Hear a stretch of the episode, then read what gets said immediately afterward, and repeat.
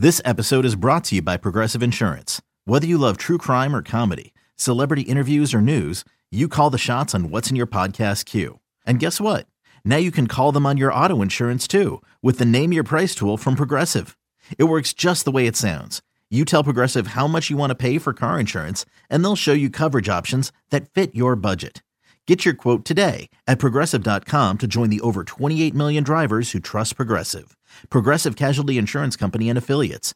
Price and coverage match limited by state law. You could spend the weekend doing the same old whatever, or you could conquer the weekend in the all-new Hyundai Santa Fe. Visit HyundaiUSA.com for more details. Hyundai, there's joy in every journey. This is the Skate Podcast on WEEI.com. Bobby Orr behind the net to Sanderson. Orr! Bobby Orr! Orr! For the first time in 39 years, the Boston Bruins have won the Stanley Cup. Talking Bruins and NHL. Sure, old time hockey, like Eddie Shore. Yeah. With writer and producer Brian DeFelice. Brian DeFelice is an emerging talent. Bridgette Proulx. Yeah, he's a little bit on the hot seat. Burn him! And WEEI.com Bruins writer Scott McLaughlin. Oh, great Scott. Lace him up for some bees talk right now. I'm gonna have. It's the Skate Pod on WEEI. Welcome into episode 102 of the Skate Podcast. I'm Brian DeFelice, joined by Scott McLaughlin and Bridgette Proulx. And here we go, guys. Again, it's a heat wave in New England, um, but there's still hockey to be talked about. So I'm going to throw it over to you, Scott, real quick. Um, you know, the Bergeron Krejci signings still have yet to, to happen, um, but the Bruins did make a trade um, on day one of free agency. So I'll throw it to you for that. Yeah, traded Erik Haula for Pavel Zacha, and so far that's about the the highlight of the offseason. That's that's really uh, the only significant move they've made. You know, they've signed a bunch of depth guys, a bunch of you know Providence guys. Uh, the P Bruins roster is rounding into form. Um, other than that, it's still it's just the waiting game. It's waiting to hear the decisions on, on Bergeron and Krejci, and it's. I mean, it clearly looks like the team has been constructed with those guys' return in mind. Um, but we also thought that last year because they didn't go out and get a second line center, and we thought, well, they like Krejci must be coming back, and they must have some sort of plan to fit him in, and then he didn't, and it was uh, Charlie Coyle and Erik Haula and whoever else is second line center. Um, you know, I I think all, all the signs certainly seem to be that Bergeron's going to be back. Like it, it, there has been nothing to really go against that. We we've heard stories of him calling draft pick or texting draft picks. He called Pavel Zacha right after the trade. He's Jim Montgomery said that they've now talked multiple times. Uh, Montgomery did an interview on Tuesday with uh, TSN Radio in Ottawa, um, which is also like the that's a show that Bruce Cassidy used to always go on too. It's, so I guess it's it's like they have like the WEEI interviews the Patriots quarterback deal. Like I guess for whatever reason, TSN in Ottawa just interviews the Bruins coaches all the time. Um, but in that interview, Montgomery said that he's talked to Bergeron multiple times now and kind of reiterated what he said in his press conference, which is, which is like, I know I'm not going to have to worry about the room. And they they asked him, they're like, so are you basically telling us that he's back? And Montgomery laughed and he was like, nice try. Um, but it's like, all right, well, why are they talking multiple times if he's not coming back? Why are they talking about the locker room and handling, you know, the team and players and all that if Bergeron isn't coming back? So, uh, Zacha basically said in in his press conference that like he was looking forward to having Bergeron as his captain and you know meeting him in person in training camp, and it's like, okay, yep, like he's he's back. He is. They they they're just working out the details, and we can get into like what some of those details might look like, and maybe you know why there's this hang up.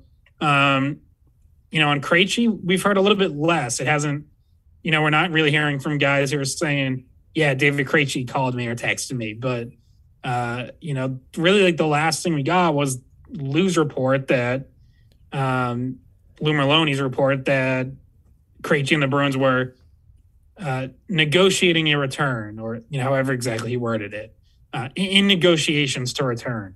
Um, and then Kevin Weekes of ESPN confirmed that, basically said the same thing. So it still seems positive there, um, but nothing official. And I guess I wouldn't be at this point. I'd be shocked if Bergeron isn't back. I'd be less shocked if Krejci isn't back, but um, certainly still leaning toward towards him uh, returning because that everyone keeps saying like things seem to be positive.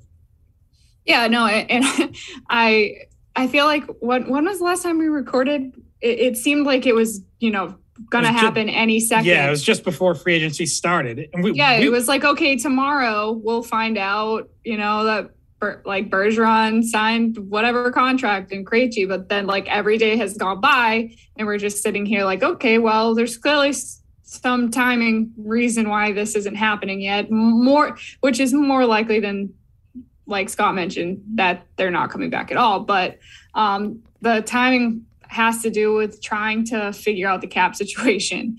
And they're currently, you know, really limited in terms of cap space. And I, I know you guys probably looked into this a little bit too, but Zacha's, as soon as he came in, went into arbitration for his contract as well. So um, I think that was maybe one of the reasons why uh, they had him in New Jersey just kind of let him let him walk because of his arbitration. But um, but yeah, so there's been just no cap space to open up for them yet, and whether that will be a trade of you know we've heard the defensemen's names out there where you know Reilly or Grzelcyk, it's a little bit of like redundancy, and either of those players maybe could be someone they decide to move, but I'm not sure we see the Bergeron Krejci contracts come all the way to fruition until they have found a way to move this cap. So I got two things. The first thing is that Bridget, I'm just now noticing the sign behind you that says Melvin Village, which I believe you got inspired by your dog Melvin. Which, if not, that's a coincidence. But if you did, that's it, hilarious. It's not a coincidence. He's named after a town in New Hampshire. Okay, got it. Got that's it. How, and but no, but now he's he's been there this summer and he thinks it's his village. He's just like I'm the king of this place. Clearly, everybody has signs that say it's my town. So, yes, that's Melvin Melvin's village. I love it. Um, so one one source, guys, who I've been, you know, he he makes me feel uh uh, comforted when when he when he tweets out his stuff is John Buccigross, who we've had on this podcast. He always he he always has his ear to the ground, and he, right now on Twitter. And look, we talked about Lou. You guys talked about Lou. You talked about Kevin Weekes, but Buccigross has this. Uh, he's like doubling down essentially. He has this, you know, this merch sale that's uh, on Twitter, and people can use the the, the sales active until the Bruins sign Bergeron and Krejci. And I just feel like uh, it's inevitable. I, to what Bridget said, I just think that they're waiting for dominoes to fall. I, I mean, um, it has to be their plan. It just it's like you, like you guys said. Is is it Forbort going out? Is it Reilly? Is it Grzelcyk? Is it Smith? Is it you know whatever? Um, clearly, if the if the, clearly they're waiting for cap space to free up, like Bridget said before they perform these these transactions. Unlike we talked about before, where like they don't have to be cap compliant right now they just have to be cap compliant until uh, um, by opening night. So this delay is telling me that they don't want to do that. They want to be cap compliant or as close to it as possible when they do sign these guys. Um, again, isn't I, it like ten? Isn't it ten percent? You can only go over ten yeah. percent. Um, yeah. So yeah. I don't know if they're really, you know, maybe need to move even more than that in order to fall under. Um, to I think that they could definitely fit under that, no problem. Because I don't think the other thing here is like I don't think Bergeron and Krejci's cap hits are going to be especially high. Um, and Don Sweeney basically hinted at this in his press conference, um, whenever it was uh, the first day of free agency. I think uh, he was asked like, you know, could it be more incentive laden deals? And he said, yeah, that's something we'll look at.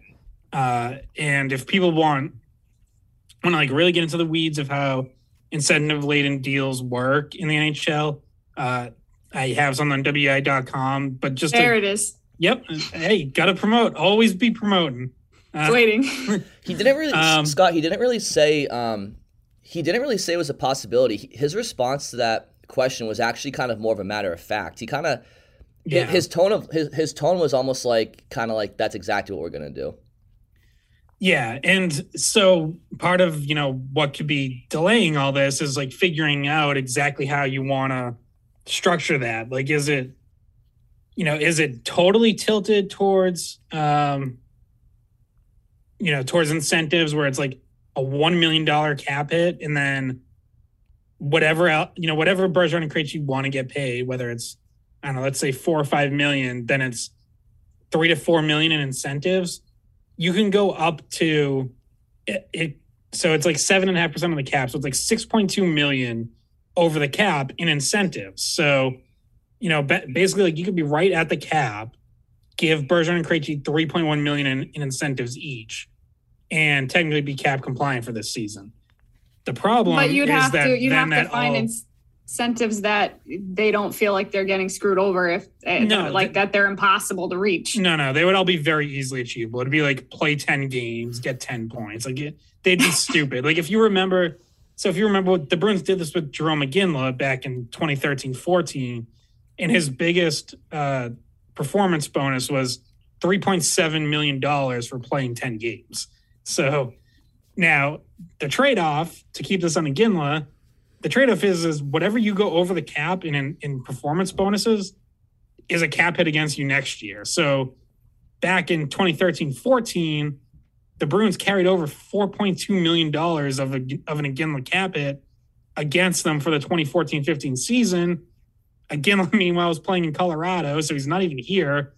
And the Bruins couldn't build out a you know a good roster had that's like why they had to trade Boychuk, miss the playoffs, and Peter Chiarelli gets fired. So if you're Don Sweeney, you better know like if you're taking that approach, do you have a plan for next year as well? Like, are you actually okay with carrying over that much of a, a cap hit against next year's roster?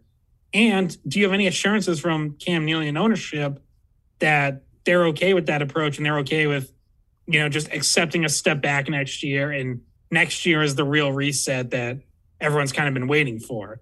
Because if not, then you risk going the way of Peter Chiarelli, where it really hurts you next year. You can't build a playoff team and you're out of a job.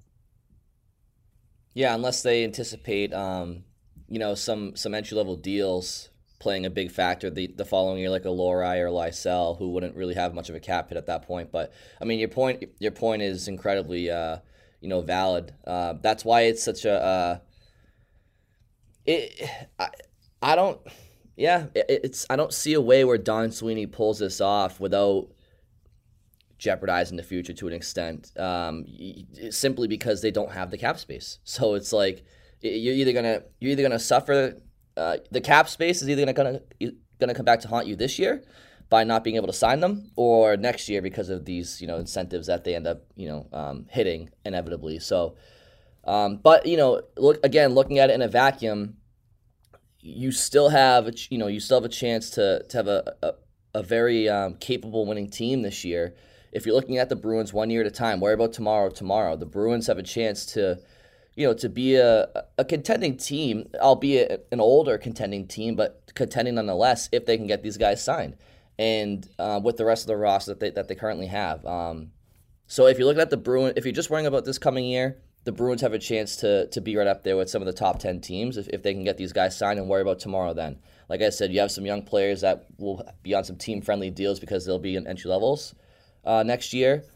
Still have the Pastrnak thing looming over, but um, you know McAvoy's already been paid, so I, I guess I guess it's still just a wait and see. I mean, we'll see if Don Sweeney can somehow not um, threaten their, their their financial future with this deal, but with these deals. But I don't see how that can happen.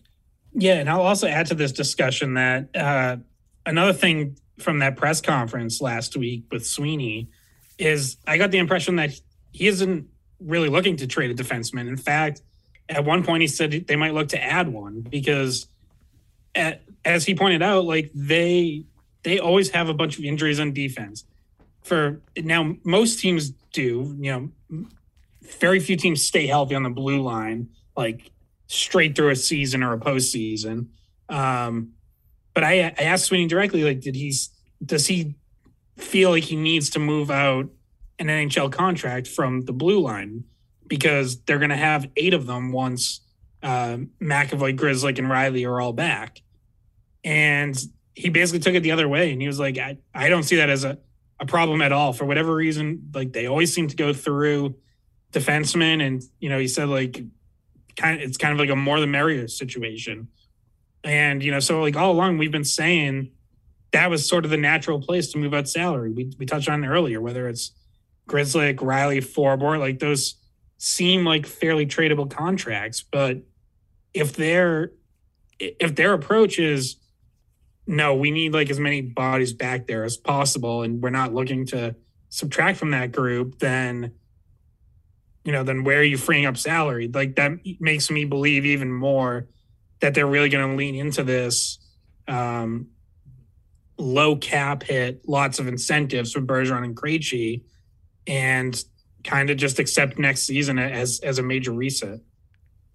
Yeah, I mean, it, when you think about it that way, especially knowing that to start the season, Grzelcyk and McAvoy are not going to be able to play for about a month anyway.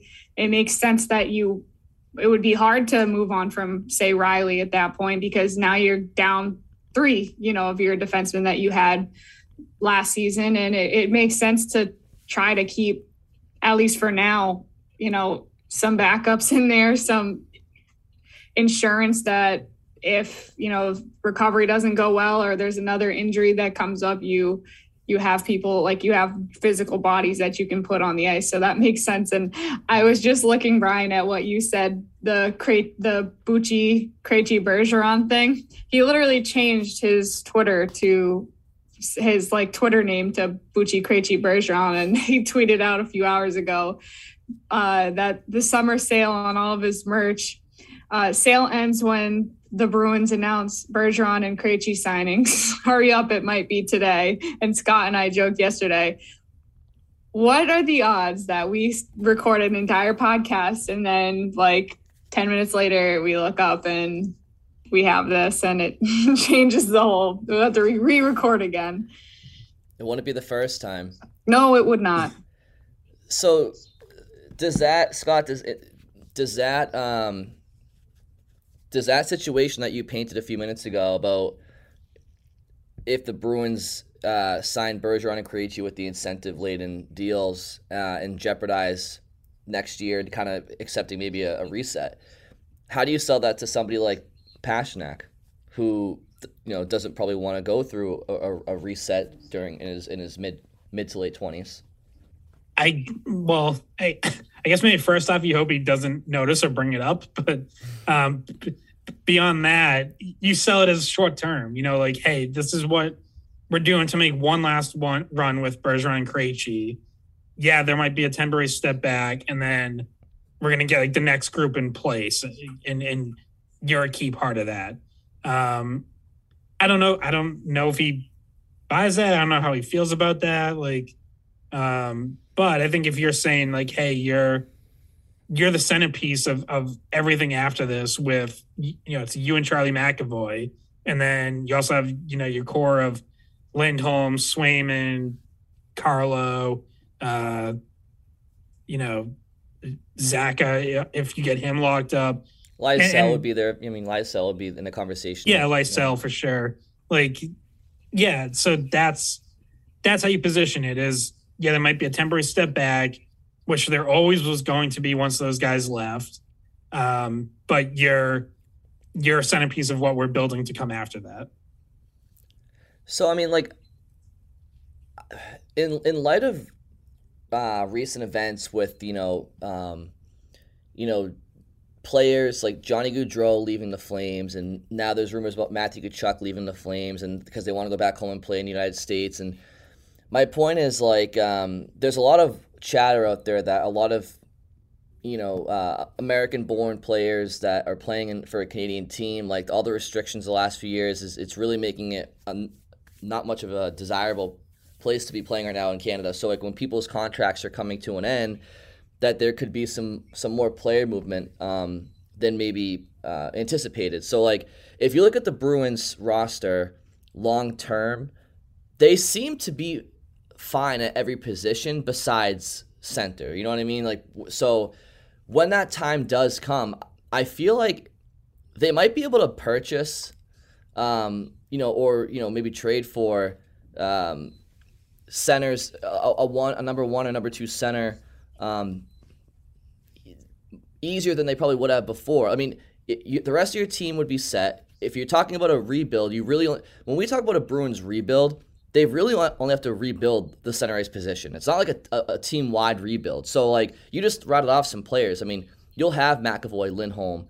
Um, you know, Mason Lohrei is very promising. Brandon Carlo. You'll have Taylor Hall and, and, and Lysell and and Pastrnak, hopefully. Um, and just, you know, so that my point is like I, I feel like if the Bruins have to reset, it's really just resetting the center ice position. And I feel like they can perhaps get that in the market um, or via trade easier than than than I, I may have thought before. And it doesn't necessarily have to just be through the draft. I don't know if you guys feel the same way, but when I think about a Bruins rebuild, and you really think about it, it it seems a lot more glaring than it is because the center ice position is so important, but it's really just that one position. Everywhere else, they're fine, and or you can just you know you can replace people on the wing at at defense, but you have your key guys at all positions but center going forward. Yeah, I, I think it the reset could happen quickly, and you know, meaning like a year or two rather than five or six. Um, I guess the problem, like, you can get a first and or second line center. The question is, what are you willing to pay? Like, we're we're still waiting to see what Nazem Kadri signs for. He's, you know, obviously the biggest name still out there on the free agent market, but I think that's going to tell us a lot about like, because I don't, I don't think, despite putting up a ton of points this season, I don't, I still don't really think of Kadri as like a true number one center. I think he's a really good number two. Um, but whatever he gets is going to tell us a lot about like what that market looks like and kind of what guys are going to be able to expect going forward. Um, but you know, I think it's I think it's going to be a lot. Like I think he's probably going to get even with this delay and maybe some teams kind of dropping out. I, st- I still bet he gets like seven and a half million a year, like at least. Um, you know, might not be up in like the nine to ten range that some people were talking about early on, but it's it's going to be high, and so that raises the question of like, are the Bruins going to be a team willing to give that kind of huge money deal to someone from outside the organization?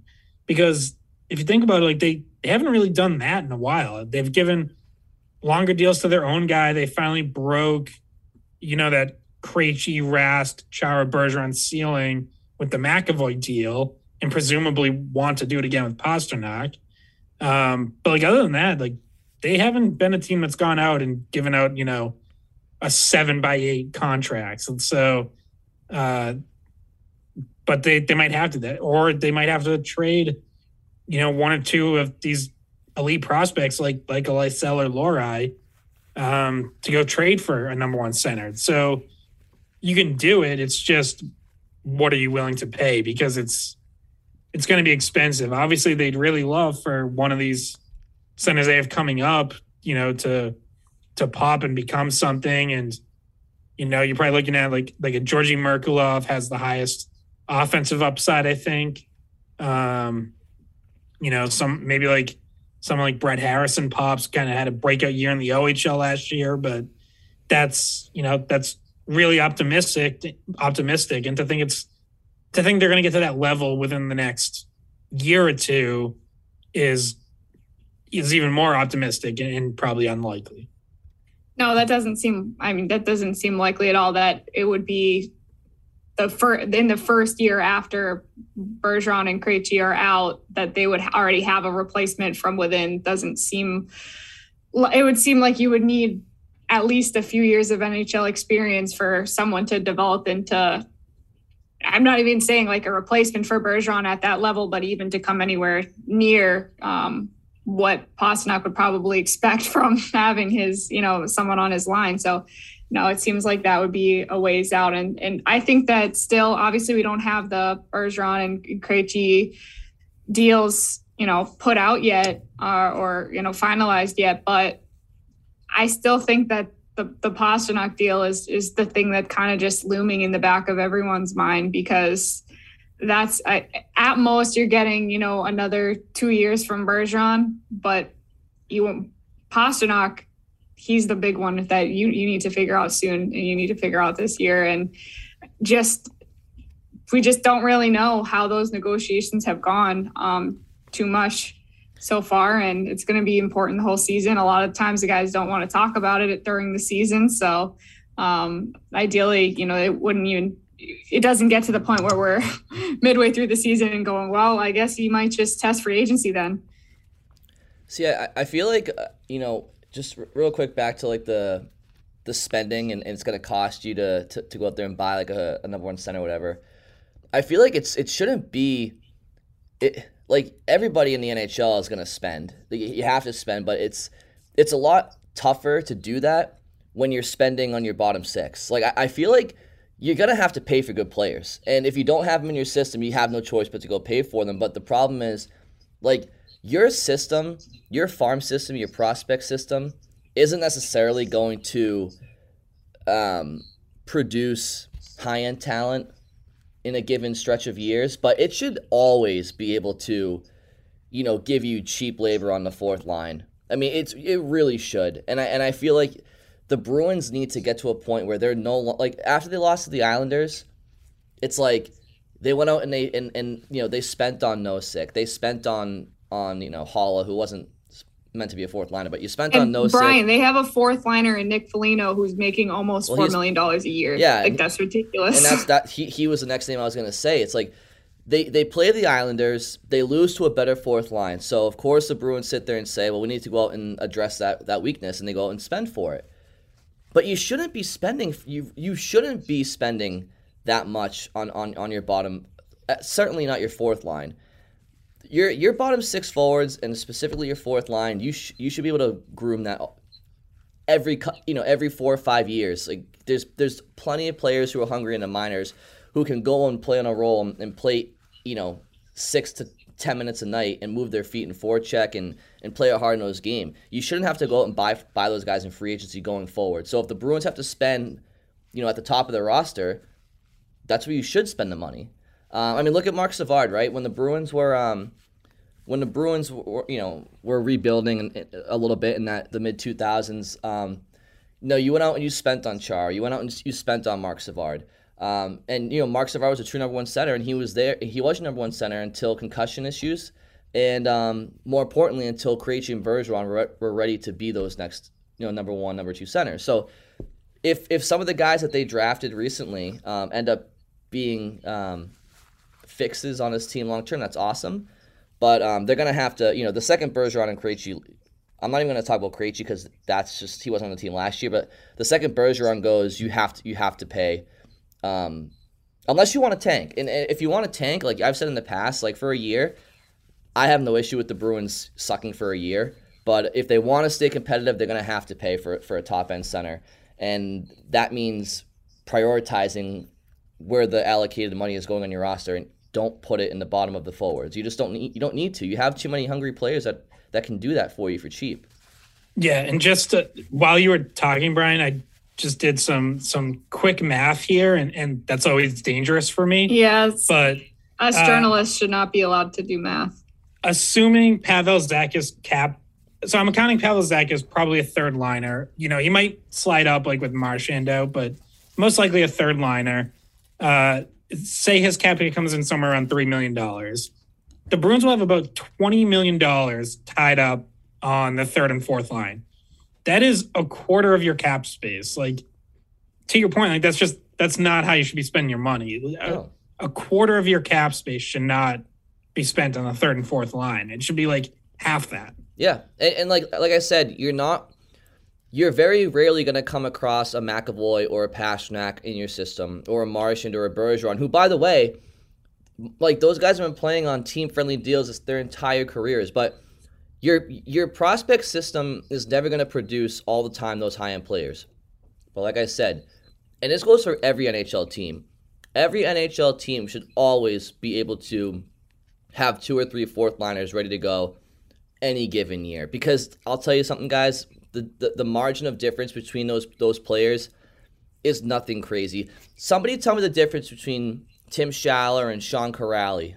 Somebody tell me the difference between you know Nordstrom and you know Nosek. It's not it's not that much, and obviously some of those guys they paid for, but some of those guys were from this.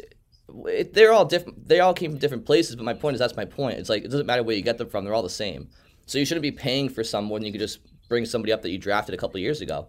Give us yeah, give and especially and especially where the Bruins have organizationally put value on defense and two way play.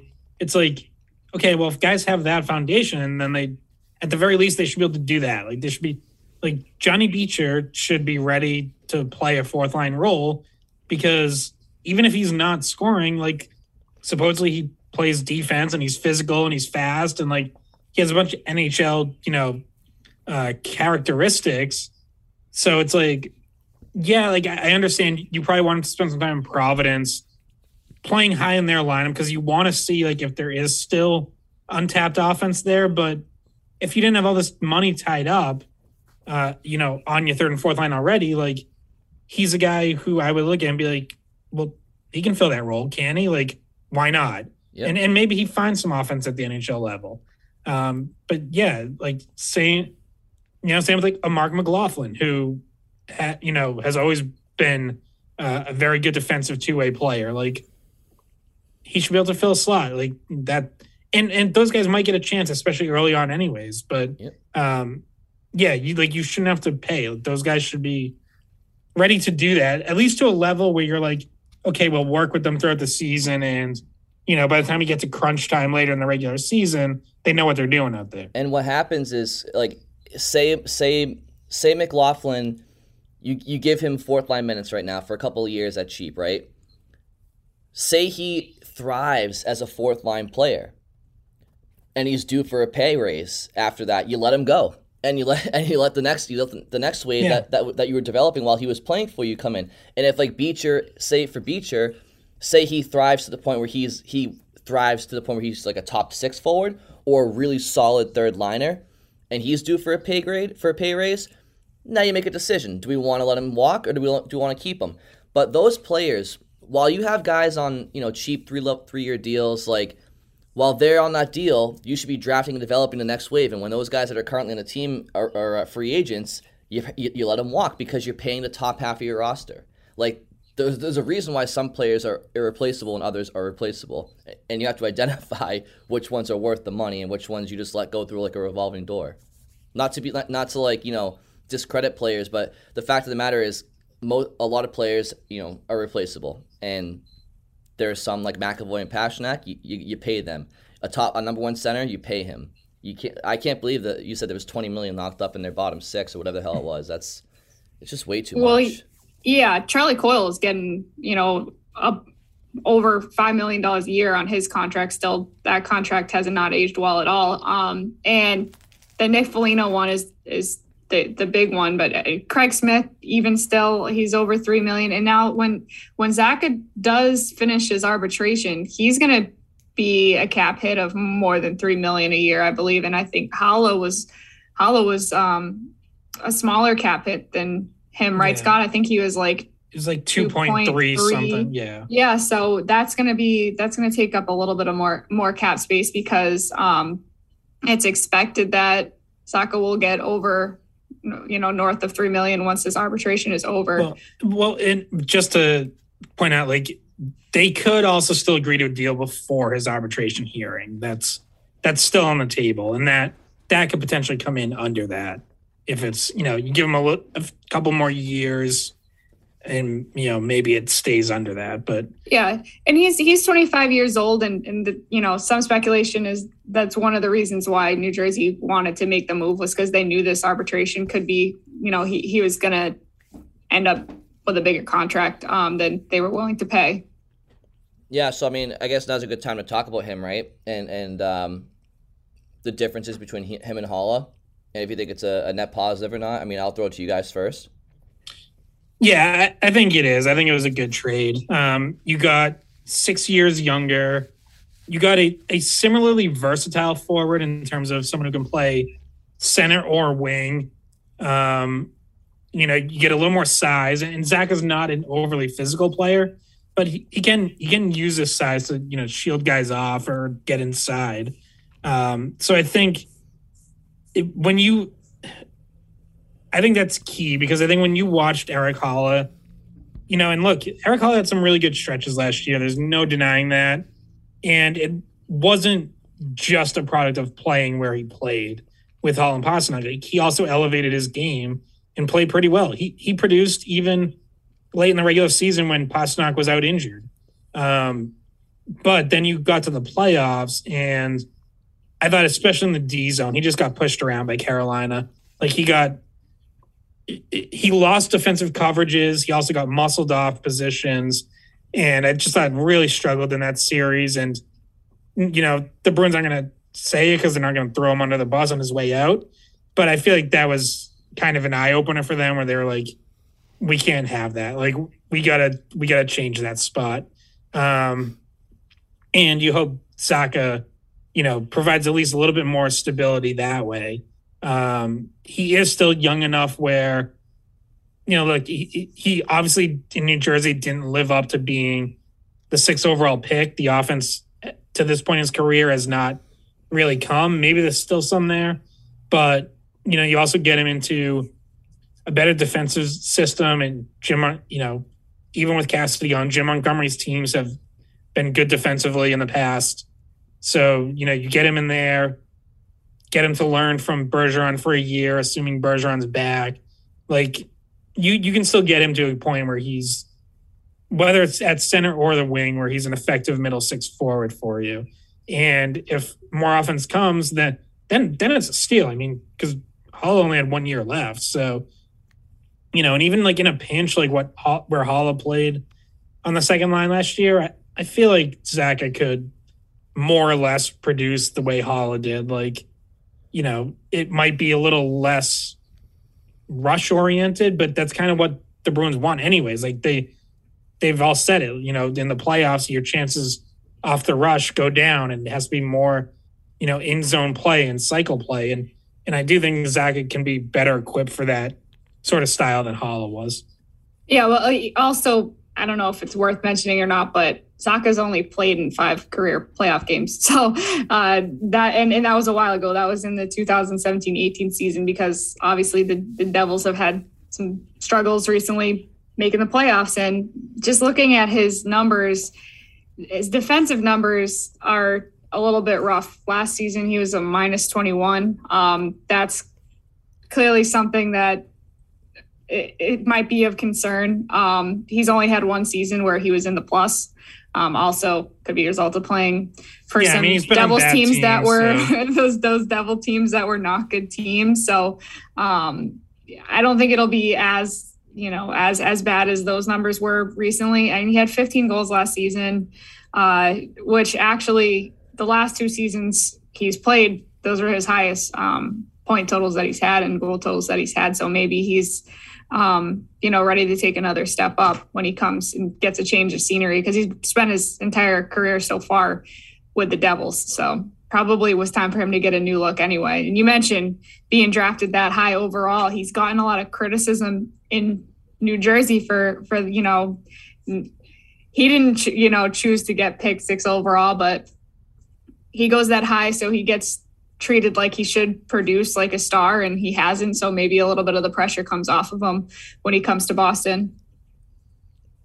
Yeah i, I haven't lost a, a, second of sleep uh, over this trade. Uh, nothing against erik Haula, but he's not... i do feel bad because Haula has gotten traded a lot. Yeah and that's and, and he to, has moved to, teams a lot. To scott to scott's point earlier it's like it took it took for the bruins um, it took for the first round against Carolina to kind of see Haula struggle for the for the management to be like, oh wait, he wasn't the, he wasn't the fix. Oh, you mean a guy a guy that's bounced around half the league? Um, you know, wasn't your fix on the second line? Oh, that's crazy. Yeah, and, and Minnesota, Vegas, Carolina, Florida, Nashville, Boston, New Jersey. Like, you you know, you don't you don't bounce around that much without some some glaring you know deficiencies and.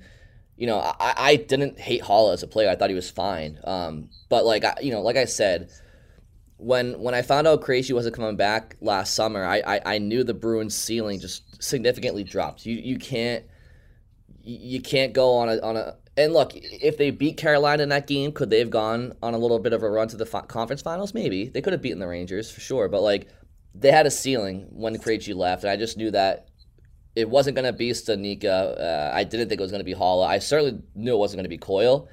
Um, and they, they, they got by, but it just whatever. So um, I thought Haula was a, was a fine player, but I think he's like I said a few minutes ago, he's replaceable, and I think you know Zacha, like like you guys said, he's five or six years younger.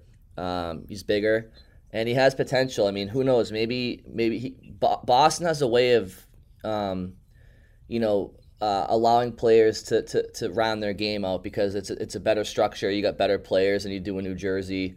Um, so maybe what maybe Zacha goes to Boston and kind of starts to showcase some more potential, like we kind of feared DeBrusk was going to do at the deadline if he went somewhere else, right? So um, same draft. Yeah, I think actually that that is kind of like a it's not an exact comp, but if you think about where they were in their careers, they're both young guys who were drafted in the first round that didn't perform up to first round like standards, and probably you know as we saw what played out with DeBrusk, both of the guys are a little bit frustrated having to deal with that pressure with um, with the teams they were drafted with. So I mean, it, it I do think it's it's makes it a little bit easier now that DeBrusk has um, rescinded his trade request. just kind of one of those other weird things yeah. that happened this offseason. Well, he he also um, it, was was this year DeBrusk's highest goal total.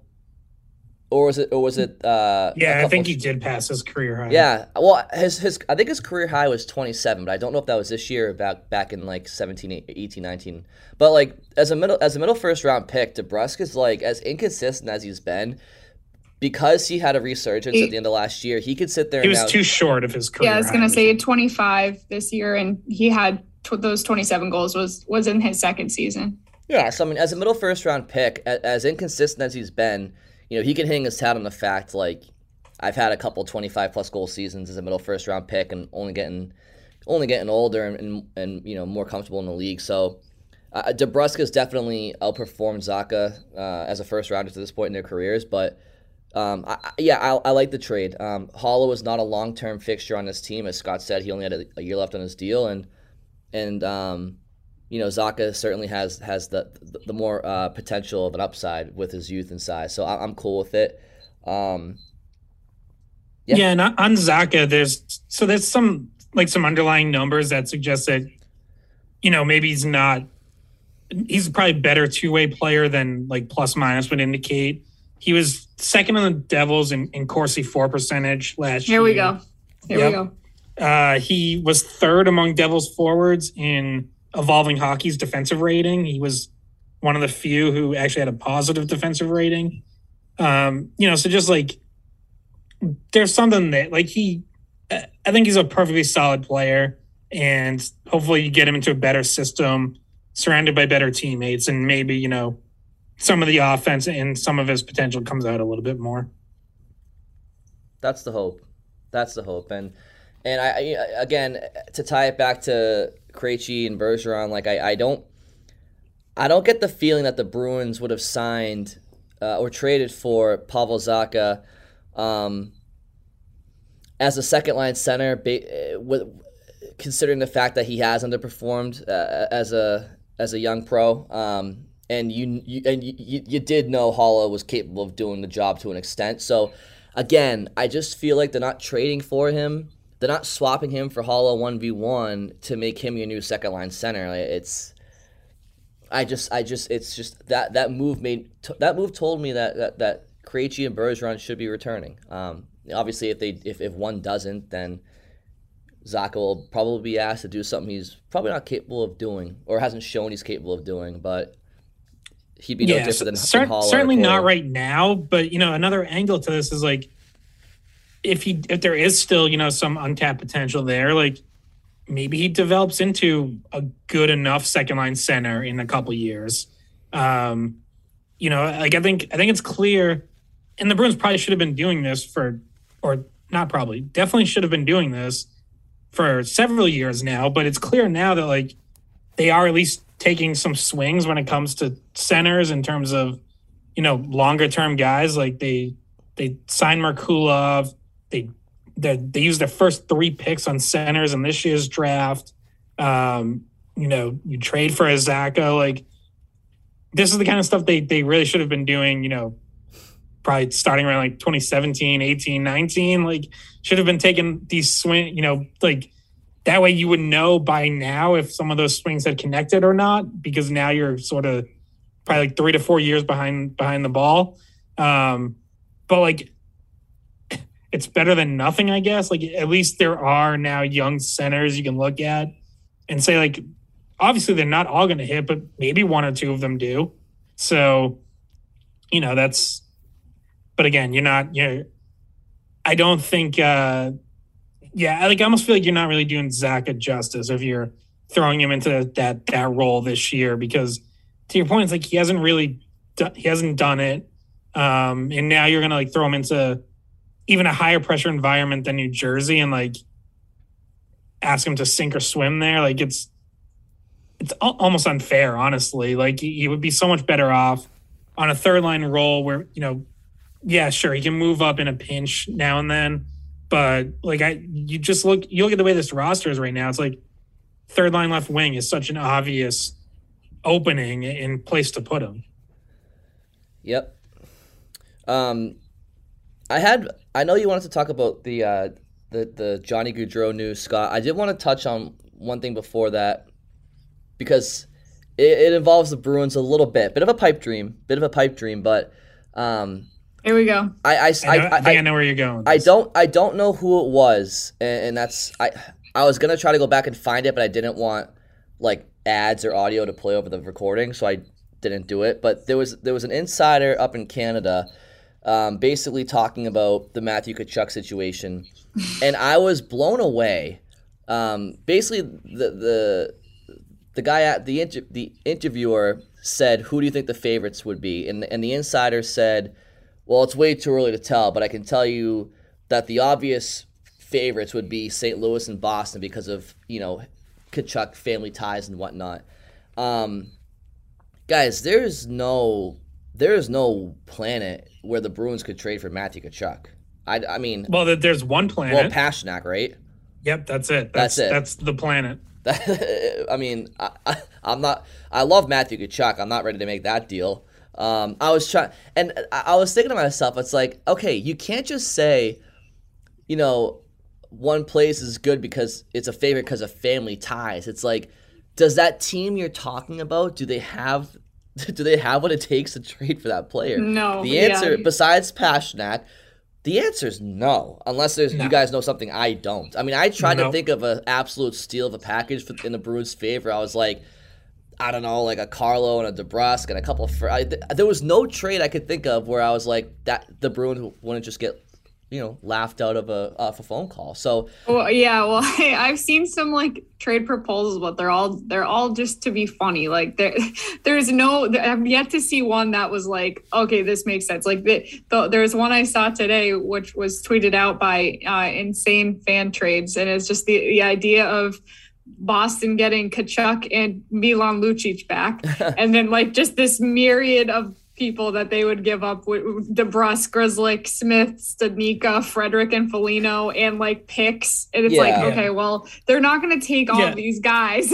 I saw like someone like quote tweeted that and put like the Bruins going to back up the garbage truck. I mean, like not, not the dump it right into Calgary. I, I guess. I guess if there were a trade that didn't involve Pastrnak, I mean, it would.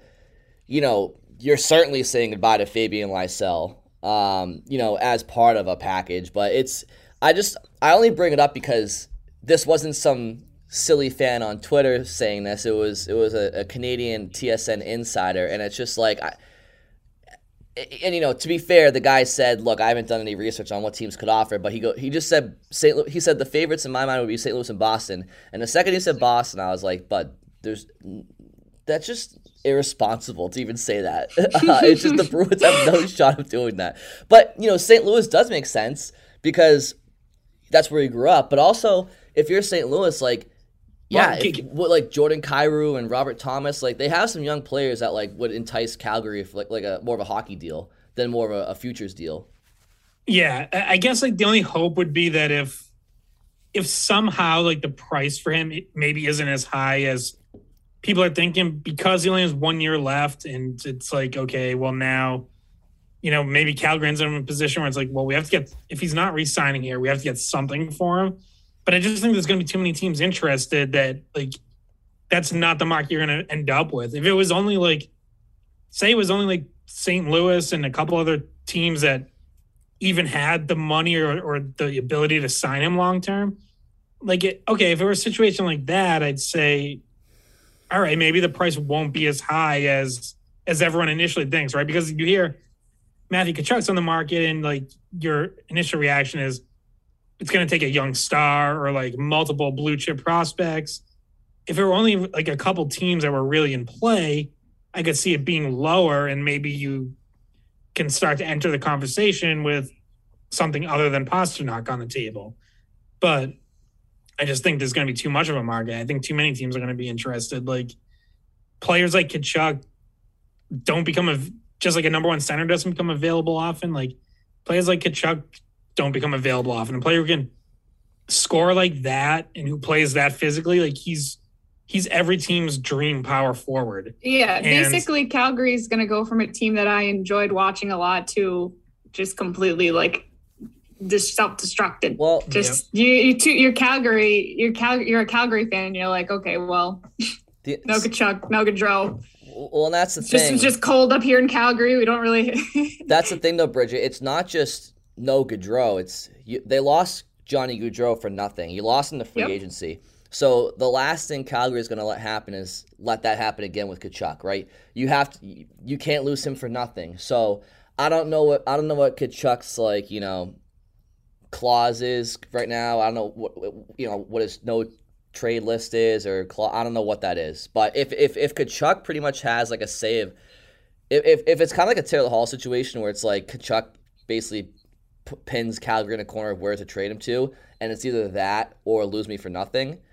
I mean, I guess you know crazier things have happened, but uh, I don't know. I just thought it was worth bringing up, but um, I don't think it's very realistic. But but but Matthew Tkachuk is on the move. Like everybody is in is in agreement that like he's he and I think I just saw something on Twitter.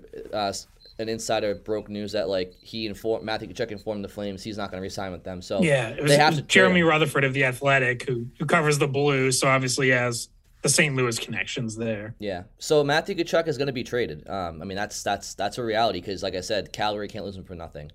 Um, so that's something worth keeping an eye on. And, and, and Scott, I know you wanted to talk about the East getting better, right? And and, and Matthew yeah. Tkachuk could be one of those guys that goes out east to, to another Eastern Conference team like Johnny Gaudreau. Yeah, so you have Gaudreau coming into the East with Columbus. Uh, really, the big one is is Ottawa, who adds Claude Giroux, trades for Alex DeBrincat, and all of a sudden, like you look, you know, they they get Josh Norris locked up, and like you look at their top six especially, and it's like that assuming those guys you know continue to develop like that's a top six that's going to compete with anyone for you know for a while. Like you, have got Drew Norris Brady Tkachuk Drake Batherson DeBrincat uh you know Tim Stützle is is a talented young developing player. Like I still think they need some work on the back end but and you know so I don't know if like they're a playoff team next year. I'd say if one of the current because there's such a huge gap between playoff teams and non-playoff teams last year. It's like someone's gonna have to do a lot for that gap to close, whether it's a team falling off or, or one of the other teams making a jump. So I think like Ottawa's definitely in position to close that gap, as is Columbus after adding Gaudreau. Um, I think you know the Bruins. If the Bergeron and Krejci sign, the Bruins should be fine. Like I don't can't imagine they would be in danger of missing the playoffs. If anything, I'd look more to a team like Washington as one that's you know in danger of taking a step back. But you know, there's other teams coming, and uh, you know, we talked I think on the last episode like I didn't love what Montreal did in the draft, but there's certainly young talent there. Uh, Detroit has some young talent, but you know, specifically in the Bruins division, Ottawa is clearly a team that's coming, and you know, I'm sure they're looking at it as like hey, the Bruins are kind of like the older team here that maybe we can pick on, and you know that like you you may very well be the team that they have in their sights as the one that they can you know jump up to try to knock off. So um, it's not going to be as much of a you know a clear Grand Canyon between the, the haves and the have-nots. Like I think that gap is gonna is gonna close this year. Absolutely. Yeah, and and that wasn't you know Johnny Gaudreau moving to the Eastern Conference was just one of the names that you look at and you go, okay, wow, some serious like shifts are happening where talent that teams in the Eastern Conference don't get to play really all that much and now going to be uh, playing for teams that you see multiple times a year. You might see in the playoffs. Brent Burns coming over to Carolina, that's going to be a completely different look for a lot of teams. I mean, Carolina and, and Max Pacioretty to Carolina. and Max Pacioretty, they they got both of them. They they got rid of Tony DeAngelo. they they traded some younger guys um, in order to acquire Brett Burns, which by the way, Carolina's not even going to have to pay that full contract. I think that the Sharks still have like 33% of the contract uh, of Burns' contract that uh, they'll retain.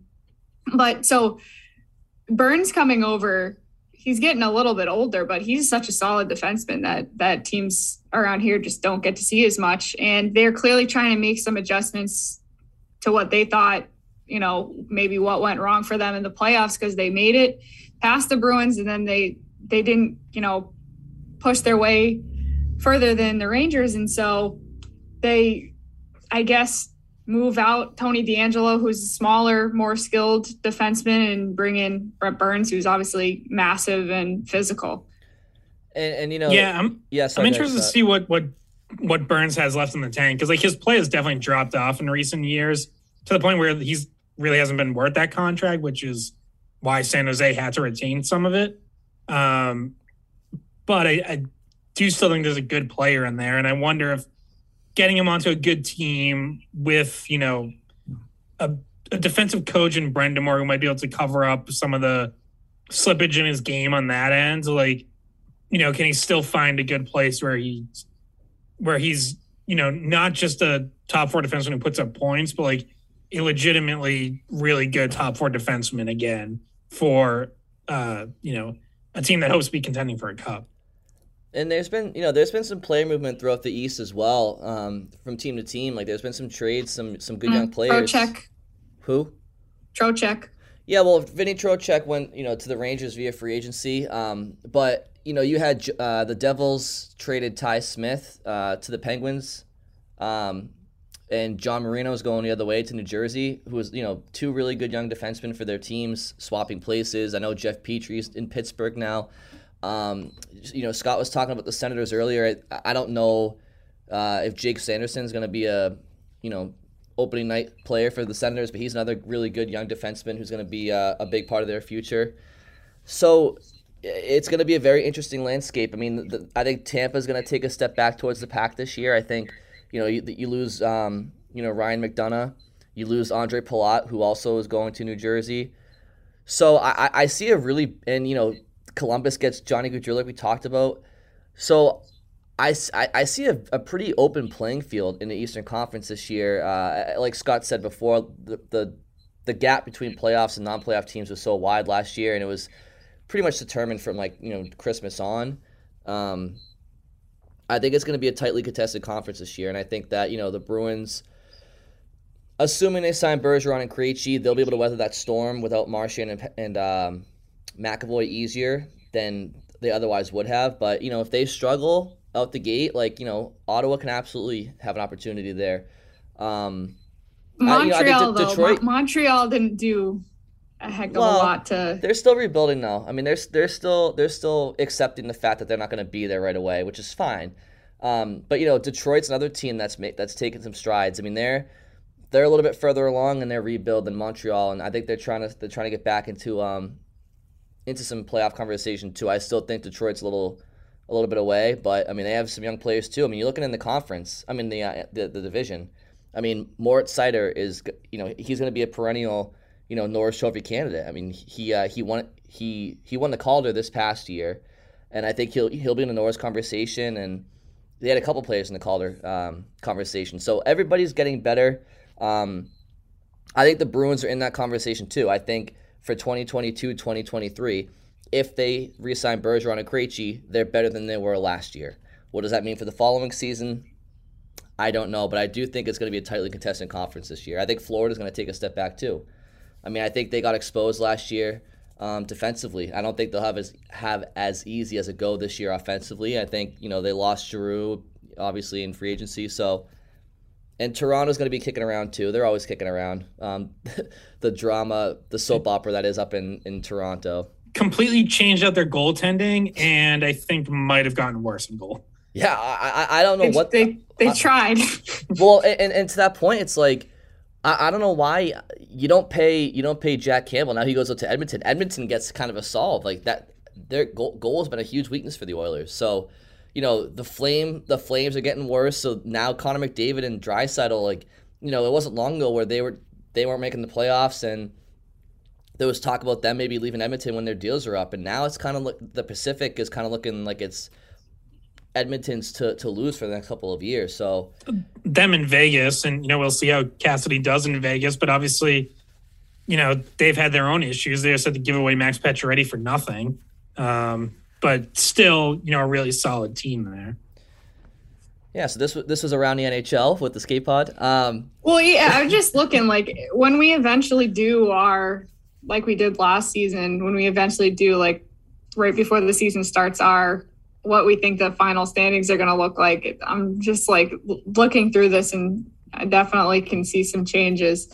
Um, but yeah, no, it's going to be an interesting. I, the the whole Columbus thing will be interesting this this upcoming season. yeah, well, I'll have to see how, how the rosters shake out closer to October, but um, Yeah, obviously the Bruins still don't have technically a first or a second line center, so technically things could be pretty bad. Hopefully, we have an answer by the time we do that preseason episode. And hopefully we don't have an answer in the next ten minutes, and then we have to take the podcast down and put it back, put back in another one. One other um, one other thing. Which, I, by the way, I keep like scrolling through Twitter, like just knowing, no, just no. like, is this gonna happen? Is it? Are Bridgette. they gonna burn? Are we gonna get burned? Bridgette, it's it's not going to happen until we stop recording. We know this. Um, Yeah. one one one of the one other thing too. I I I, uh, I talked about this week on on Twitter, and it ju- it just dawned on me. You know, we're getting two new Bruins uniforms this year. Little fashion segment, real Oh, quick. there but- you go. I forgot about the fashion you got segment. you got you got reverse retros and you got uh and you got the winter classic so they're going to introduce two sets of jerseys this year and there's been no leaks so maybe we have to get pete blackburn on again to to, to tell us something um any any How the heck does he find out? he's plugged in he's plugged in do you do you guys have any uh, any wish list i mean i think the Bruins reverse retro the first time around I think was flawless, and I and and we talked about it with Pete. I want that to be their third jersey and have their their blacks and white jerseys, you know, be those same ones uh, as as the reverse retro. But um, you know, people are talking about maybe a, a reverse Pooh Bear or whatever. I mean, is there any any wish list that you guys kind of want to see the Bruins tackle with some of this uh this creativity on the horizon? You know me, I don't usually get involved too much in the fashion thing. I just whatever makes you happy, Brian. whatever makes you happy. I haven't given it a ton of thought, but th- there's so many good good ones they can use for uh for the Winter Classic. Like if they go throwback, um, like Oh I yeah. I always look, I, and I think they've used. I don't know if they've used it for one of the Winter Classics. Like they've played so many of them now, but I always like the like the B without the spokes in the middle with the you know on the white with the big black and yellow stripes. I, th- I think they have used that before. For a winter Um, classic jersey. Yeah, or it was some sort of throwback jersey like within the last decade or so. Yeah, I think that it They wore that. Yeah, I- in I Chicago. see what you're talking wo- about. They I wore just that at, uh, it. at Notre Dame against against against the Blackhawks. Yeah. Okay. But, Yeah, I don't know. Maybe I don't throw, like uh, those. I don't like those weird ones that they had um, when they played at Fenway with like the the spoke and the B is like a little like bubbly letter, like yellow B. with Yeah, I didn't love that one. on a yellow jersey. That wasn't a great one. Maybe put uh put crack bear on the front of the jersey. That's that, That's what I was hoping for, something like that. to be honest with you. Uh, to intimidate. Oh God. Now whatever whatever you want, Brian. That's what that's what I hope for. Okay. Well, I want the uh, I want the 1970 uh, the, the the Bobby Orr era white jerseys. I want those glistening at Fenway. That's what I want. they wore them. They wore them back in like 03, 04 too, as like a the NHL had like a like a retro thing again back then. But it's it's the, the jersey the Bruins won the cups in in the 70s, but just the white versions. I think those are sick. Um, but I kind of bombarded you guys. I didn't give you guys enough preparation. I mean, if, if you go on if you go on like uh, jerseyhistory.com, whatever, like the Bruins have. So Did you start this website? Is this something you made? it's not. It's not. But like they've worn so many jerseys. But I got to be honest, like from like from like the the fifties, from like the forties to the seventies, like they're pretty much the same thing. They're just like you know some have no spokes, some have it's all the same. So they're running out of they're running out of things to choose from because they've had so many outdoor games. Um, I don't know how much more creative they can really get. Just you know, go back to the Neely Bourque era jerseys, and I'll be happy as a clam. I'll never talk about jerseys again. That and the Ducks have to go back to the Mighty Ducks. You'll I, never hear I saw you tweet that you today. will never hear from that me was again. Coming. You will never hear from me again if, if the Ducks go back. Everybody else in the league has good uniforms, great uniforms, as a matter of do fact. You, do you guys follow uh, at JFresh Hockey? No. He's like he's like a really like advanced stats nerd guy. He he he, he runs a site where, like, account. If you ever see like the player cards that get tweeted out, like all the advanced analytics on it, like that's from him. Yeah. Um, but he did like a he did he did like a fan poll all about jerseys, and uh, it was like it, basically you could rank by tier current jerseys, and then he also did throwbacks. And the Ducks ranked dead last yep. for, or no, actually, sorry, it was the logos. It wasn't specifically jerseys. But either way, the Ducks ranked dead last for current logos and first in the throwback logos. Oh yeah, I, I did see that. I quote tweeted it, and I and I, I, I said to the Ducks, I said, consider this an online intervention.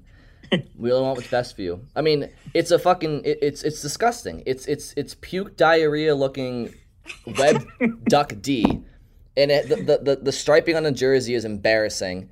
Uh, I'm glad they got voted last, and I'm glad that uh, I just feel bad. I keep tweeting at their their social media kid, and he's really like a 22 year old out of like you know UCLA or something like that. But no, but what what I like about about this, Brian, is that you're you're passionate about it enough to do something about it and, and get into people's DMs. Didn't you do that with USA Hockey? Yeah, yeah, they, they yeah they, they left me on red, so I'll have to get back at them in four years. Anyway, uh, I think we're probably good, guys. Yeah, I'm sweating my ass off. It's like 95 degrees outside. It's like yeah. 120 yeah. where I am in this room. So I'm gonna go jump in the pool with my dog. All right. Well, um, thank you for listening to episode 102, and we'll talk to you guys soon.